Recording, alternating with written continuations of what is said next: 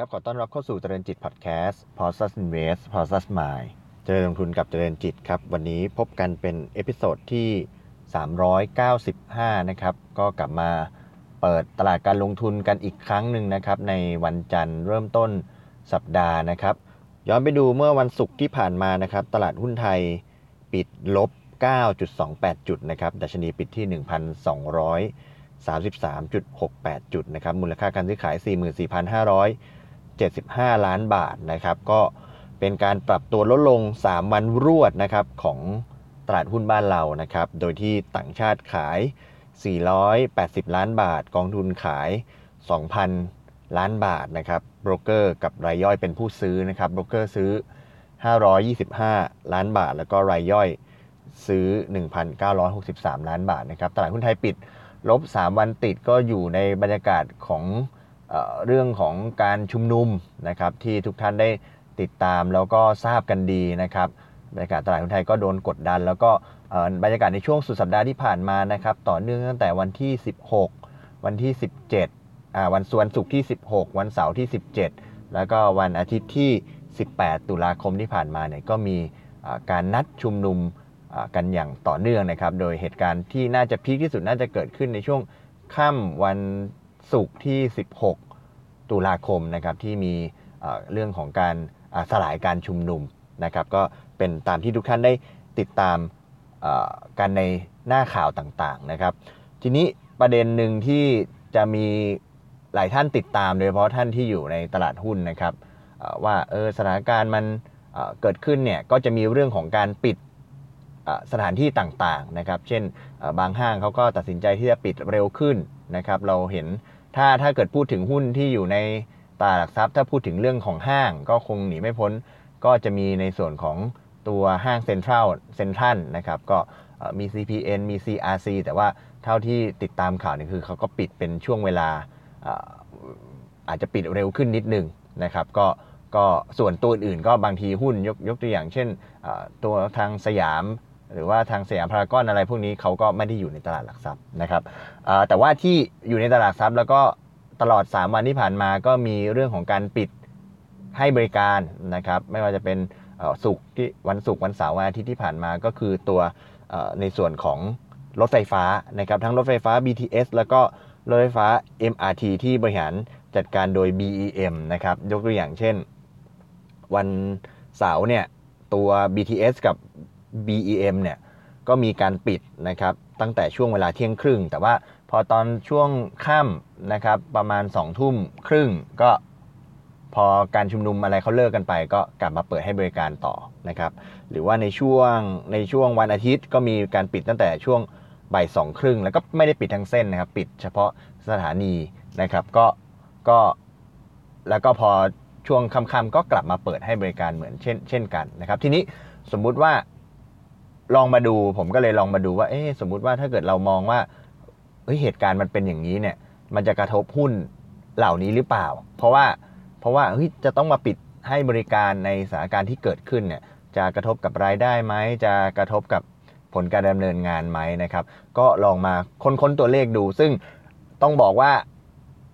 จะถูกหรือผิดหรือจะเป็นอย่างไรนี่อาจจะอาจจะต้องต้องไปติดตาม เพราะว่าแน่นอน ตัวตลาดหุ้นเองก็ยังมีปัจจัยที่อาจจะได้รับผลกระทบในภาพรวมอยู่แล้วนะครับแต่ถ้าเรามาลองดูเฉพาะตัวหุ้นเนี่ยเอ๊ะมันจะกระทบมากน้อยขนาดไหน ซึ่งต้องบอกว่าอันนี้เป็นความเห็นส่วนตัวแล้วก็ตัวเลขเนี่ยผมก็ไปเอาข้อมูลมาจากเท่าที่มีเท่าที่พอจะหาได้ว่ามันจะเป็นยังไงแล้วก็ assumption เนี่ยการตั้งสมมติฐานก็เป็นการตั้งขึ้นมาด้วยตัวเองนะครับที่ผ่านมาเราเห็นการปิด BTS แล้วก็ MRT เนี่ยมาทั้งหมด 3 วันนะครับแล้วสมมุติว่า ถ้ามีการยืดเยื้อไปจะยืดเยื้อไป 1 สัปดาห์ 2 สัปดาห์เป็นเดือนอะไร ก็ก็อาจจะลองไปพิจารณาเพิ่มเติมจาก assumption ที่ผมเอามาพูดให้ฟังละกันนะครับ แต่ว่าที่ผมจะดูก็คือว่าจะย้อนไปดูว่าในช่วงโควิดที่ผ่านมาเนี่ยตัว BTS แล้วก็ BEM เนี่ยตอนนั้นเนี่ยก็ได้รับผลกระทบในแง่ของการบริการเช่นเดียวกันนะครับ โดยเฉพาะในช่วงไตรมาสสองของปีนะครับในช่วงเดือน เมษาถึงมิถุนาซึ่งถ้าจำได้ตอนนั้นรัฐบาลมีนโยบายล็อกดาวน์นะครับแม้ว่าตัว BTS และ MRT เนี่ยยังให้บริการอยู่ แต่ก็มีการปรับช่วงเวลาการให้บริการให้เป็นไปตามระยะเวลาเคอร์ฟิวของภาครัฐบาล มีการให้บริการอยู่ แต่ก็ต้องบอกว่าตอนนั้นเนี่ยกับตอนนี้เนี่ยตอนนั้นคือให้คนอยากมาใช้ก็ออกมาใช้ไม่ได้ เพราะว่าต้องอยู่บ้านใช่ไหมครับ ตอนนั้นอย่าให้ออกมาใช้ให้อยากมาใช้เนี่ยก็ใช้ไม่ได้ แต่ว่าอย่างตอนนี้ก็คือเราออกจากบ้านกันได้ตามปกติ แต่ว่าช่วงที่มีการชุมนุมอะไรเขาก็ปิดไป แล้วก็ไม่ได้ปิดทั้งเส้นนะครับ ไม่ได้ผู้ผู้ผู้โดยสารเนี่ยไม่ได้หยุดทั้งเส้น แต่ว่าก็จะใช้ใช้งานกันได้อยู่ แล้วก็เดี๋ยวพอหมดพอหมดช่วงค่ำๆเนี่ยเขาก็กลับมาเปิดแล้วแต่ว่าถ้าย้อนกลับไปในช่วงโควิดเนี่ยก็คือ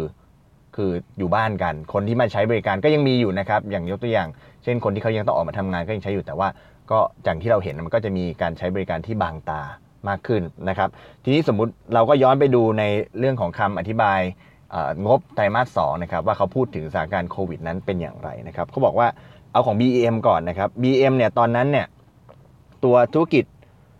ระบบรางของของการใช้บริการรถไฟฟ้าเนี่ย ปกติเนี่ยจากผู้ใช้บริการวันหนึ่งเนี่ยประมาณสักสามแสนกว่าเที่ยวต่อวันเนี่ยตอนนั้นนะลดลงไปเหลือประมาณสัก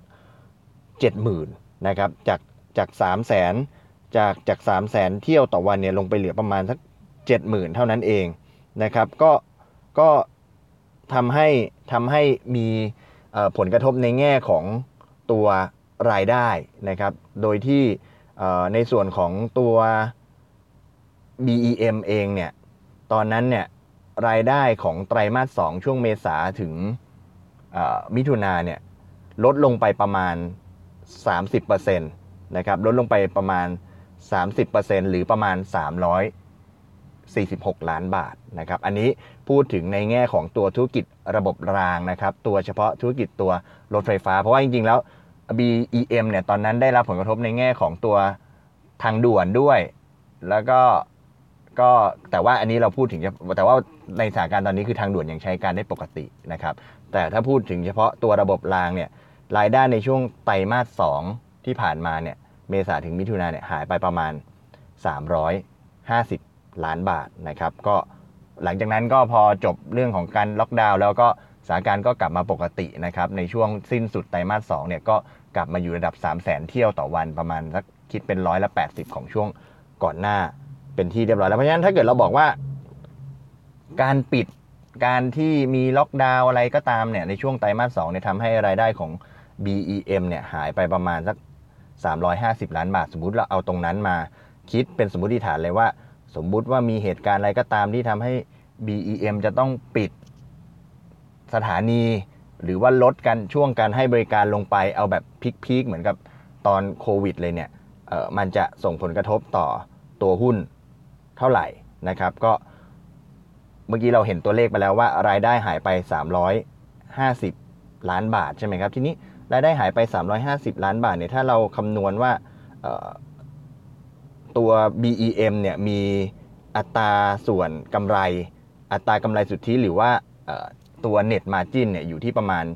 26อ่า27%นะครับอันนี้ตัวเลขจากตัวตัว ในในเว็บไซต์ของตลาดหลักทรัพย์เนี่ย350 ล้านบาทเนี่ยถ้ามีกำไร 27%เนี่ยเท่ากับรายกำไรเนี่ยจะหายไปประมาณ 95 ล้านบาทสมมุติ ถ้าเกิดมีการหยุดให้บริการในช่วง 3 เดือนนะครับเอ่อ95 ล้านบาทเนี่ยถ้าเทียบกับตัวจำนวนหุ้นที่ตัว BEM มีเนี่ยก็คือ 15,285 ล้านหุ้นนะครับ ก็จะออกมาประมาณสัก ไม่ถึงไม่ต้องบอกว่าไม่ถึง 1 สตังค์ก็ต้องบอกว่าไม่ถึง 1 สตังค์นะครับ เพราะว่ามันคือจะออกมา 0.006 นะครับ ก็คือไม่ถึง 1 สตังค์ต่อหุ้นนะครับ โดยที่ถ้าเราดูเอ่อ BEM เนี่ยมีค่า PE เฉลี่ยเนี่ยอยู่ที่ประมาณระดับสักประมาณ 30 เท่านะครับ 30 เท่าเนี่ยจาก 6 จากไม่ถึงไม่ถึงไม่ถึงไม่ถึง 1 สตางค์เนี่ยคูณ 30 ขึ้นมาเนี่ยก็จะอยู่ราวๆสักประมาณ 18 สตางค์เพราะฉะนั้นก็จะได้ผลกระทบ ถ้าเราตั้ง assumption ว่า BEM เนี่ยในส่วนของระบบรางเนี่ยไม่สามารถให้บริการต่อเนื่องกันกับย้อนกลับไปในช่วงเสมือนกับในช่วงโควิดนะครับคือตลอด 3 เดือนเลยนะครับรายได้หายไปประมาณ 350 ล้านบาทกำไรจะหายไปประมาณสัก 95 ล้านบาท แล้วก็จะส่งผลกระทบต่อหุ้นคิดด้วยค่า PE แล้วก็จะตกประมาณ 18%ไม่งั้นผลกระทบต่อหุ้นน่าจะอยู่สักเท่าไหร่ฮะน่าจะอยู่สักประมาณ 15 สตางค์ถึง 20 สตางค์ที่จะกระทบต่อหุ้น ซึ่งราคาหุ้น BEM เนี่ยล่าสุดเนี่ยเมื่อวันศุกร์ที่ผ่านมาเนี่ยก็ปิดไปที่ราคาที่ 8 บาท 50 สตางค์นะครับอันนี้คือตัว BEM นะครับในส่วนของตัว BTS นะครับก็ย้อนกลับไปดูคำอธิบายของตัวบริษัทเหมือนกันครับนี่ในช่วงเมษาถึงมิถุนาของตัวตัว BTS เนี่ยปรากฏว่าถ้านับเฉพาะในส่วนของส่วนส่วนที่เป็นตัวเส้นสีเขียวเดิมนะครับ ซึ่ง BTS เนี่ยรับรู้รายได้ผ่านการถือ BTS GIF คือต้องบอกว่าในช่วงเมษาพฤษภามิถุนาที่ผ่านมาเนี่ยตอนนั้น BTS เนี่ยก็ก็มีการมีผู้มาใช้บริการเนี่ยลดลงนะครับ โดยถ้านับเป็นผู้โดยสารที่เป็นเที่ยวคนเนี่ยหายไปประมาณกว่า 70%เลยทีเดียว นะครับ แต่ว่ามีมีในส่วนของการเปิดส่วนต่อขยายเส้นสีเขียวเพิ่มเติม อันนั้นซึ่งซึ่งอันนั้นจะอยู่ใน BTS ถูกไหมครับแต่ว่าถ้าเฉพาะในส่วนที่เป็นเส้นสีเขียวเดิมเนี่ยจะอยู่ใน BTS GIF นะครับซึ่งก็สอดคล้องกับสถานการณ์ปัจจุบัน เพราะว่าสถานการณ์ปัจจุบันในเวลาที่เขาปิดการให้บริการต่างๆเนี่ยก็จะปิดอยู่ในแถวๆพวกเส้นรถเส้นรถไฟฟ้าที่เป็นเส้นใจกลางเมืองก็คือสีเขียวเดิมนั่นเองนะครับซึ่งปรากฏว่าใน การรายงานของตัวบริษัทเนี่ยปรากฏว่าบริษัทเนี่ยมีการพลิกจากกำไรในการถือ BTS GIF เนี่ยกำไรอยู่ 225 ล้านบาท พลิกไปเป็นขาดทุน 25 ล้านบาทนะครับเพราะฉะนั้นเท่ากับว่าจากสถานการณ์โควิดที่เกิดขึ้นในช่วงไตรมาส 2 ของปีที่ผ่านมาเนี่ยทำให้ BTS กำไรนะครับหายไปประมาณ 250 ล้านบาทนะครับทีนี้ถ้าเราดูว่าตัว BTS เนี่ยกำไรหายไป 50 ล้านบาทเนี่ยมันจะกระทบเท่าไหร่นะครับ BTS เนี่ยมีหุ้นจดทะเบียนอยู่ 13,160 ล้านบาทนะครับจาก250 ล้านบาทเนี่ยหารด้วย 13,160 ล้านบาทเนี่ยก็จะกระทบประมาณสัก 1.9 สตางค์ต่อหุ้นนะครับ แล้วก็ถ้าเกิดเราคูณ PE ขึ้นมา ซึ่งค่า PE ของ BTS เนี่ยอยู่ราวๆสักประมาณล่าสุดเนี่ยอยู่ประมาณสัก 16 เท่า นะครับ ก็จะกระทบตัวราคาหุ้นประมาณสัก 30 สตางค์ต่อหุ้นนะครับ30 สตางค์ต่อหุ้น ซึ่งตัวราคาหุ้น BTS ล่าสุดในวันศุกร์ที่ผ่านมาเนี่ยก็ปิดไปที่ 9 บาท 35 นะครับ เพราะฉะนั้นถ้าเกิดดูภาพรวมขณะตาม assumption ที่ผมได้ลองนำมาเสนอนะครับ ต้องต้องเรียนตามตรงว่าอันนี้เป็น assumption เป็นตามข้อมูลที่พอจะหาได้ แล้วก็สมมติฐานนี้ก็คือคิดขึ้นมาเองว่า ถ้าเราเอาเหตุการณ์ที่เกิดขึ้นจากการปิด การให้บริการ 3 วันนี้ ซึ่งอันนี้เพิ่ง 3 วันนะครับ แต่ว่าถ้าสมมติว่าเรามองว่าอะไรอาจจะมีการยืดเยื้อออกไปจะกี่กี่อาทิตย์กี่เดือนกี่ไตรมาสก็ว่ากันไป ในขณะที่แต่แต่ว่าส่วนตัวเขาผมคิดว่าเขาคงไม่ยอมให้เหตุการณ์ที่เกิดขึ้นคงไม่ไม่ไม่ไม่ไม่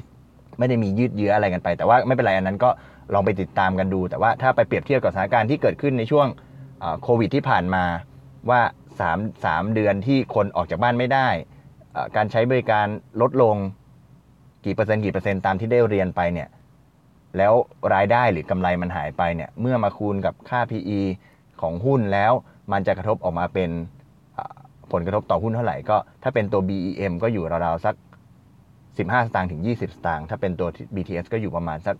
30 สตางค์นะครับ ก็ถือว่าเอามาเล่าให้ฟังนะครับ อาจจะไม่ได้แม่นหรือว่าอาจจะตรงเป๊ะ หรือจะเป็นยังไงเดี๋ยวลองไปติดตามกันดูนะครับ แต่ว่า ก็เอามานำเสนอเป็นแนวคิดละกันว่า เออเราจะดูว่าผลกระทบที่เกิดขึ้นน่าจะเกิดขึ้นประมาณไหน แล้วการการที่เราจะไปวางแผนในเรื่องของการดูตัวหุ้น 2 ตัวนี้ ซึ่งเป็น 2 ตัวที่ที่ที่คนน่าจะสนใจ น่าจะได้รับผลกระทบยังไงเรียนอีกครั้งหนึ่งว่าอย่าง BTS เองนอกเหนือจากธุรกิจรถไฟฟ้าแล้วเนี่ย BTS ก็มีธุรกิจในเรื่องของโฆษณา แล้วก็ธุรกิจในเรื่องของ ตัวอสังหาริมทรัพย์ ซึ่งณตอนนี้เนี่ยก็ต้องบอกว่าอาจจะไม่ได้หนักเท่ากับช่วงโควิด เช่นเดียวกันกับตัว BEM ที่มีธุรกิจในส่วนของระบบราง แล้วก็มีธุรกิจในส่วนของทางด่วน ซึ่งทางด่วนเนี่ยก็ไม่น่าจะได้รับผลกระทบเท่ากับช่วงโควิด และ ยังมีธุรกิจในส่วนของการถือหุ้นในบริษัทอื่น เช่น CKP หรือว่าตัวไทยแท็บวอเตอร์ด้วยนะครับก็อันนี้เอามาฝากกันสำหรับ 2 ตัวที่หลายท่านน่าจะให้ความสนใจในส่วนของตัว BTS ตัว BEM นะครับก็เอามาอัปเดตกันให้ฟังคิดว่าน่าจะเป็นประโยชน์ไม่มากก็น้อยนะครับ ย้ำอีกครั้งหนึ่งอันนี้เป็นความเห็นส่วนตัว แล้วก็สมมติฐานส่วนตัวที่ผมลองหาข้อมูลเอามาเล่าให้ทุกท่านได้ฟังนะครับ ก็วันนี้ขอบคุณที่ติดตามนะครับ แล้วพบกันใหม่ใน episode ถัดไป วันนี้ขอบคุณและสวัสดีครับ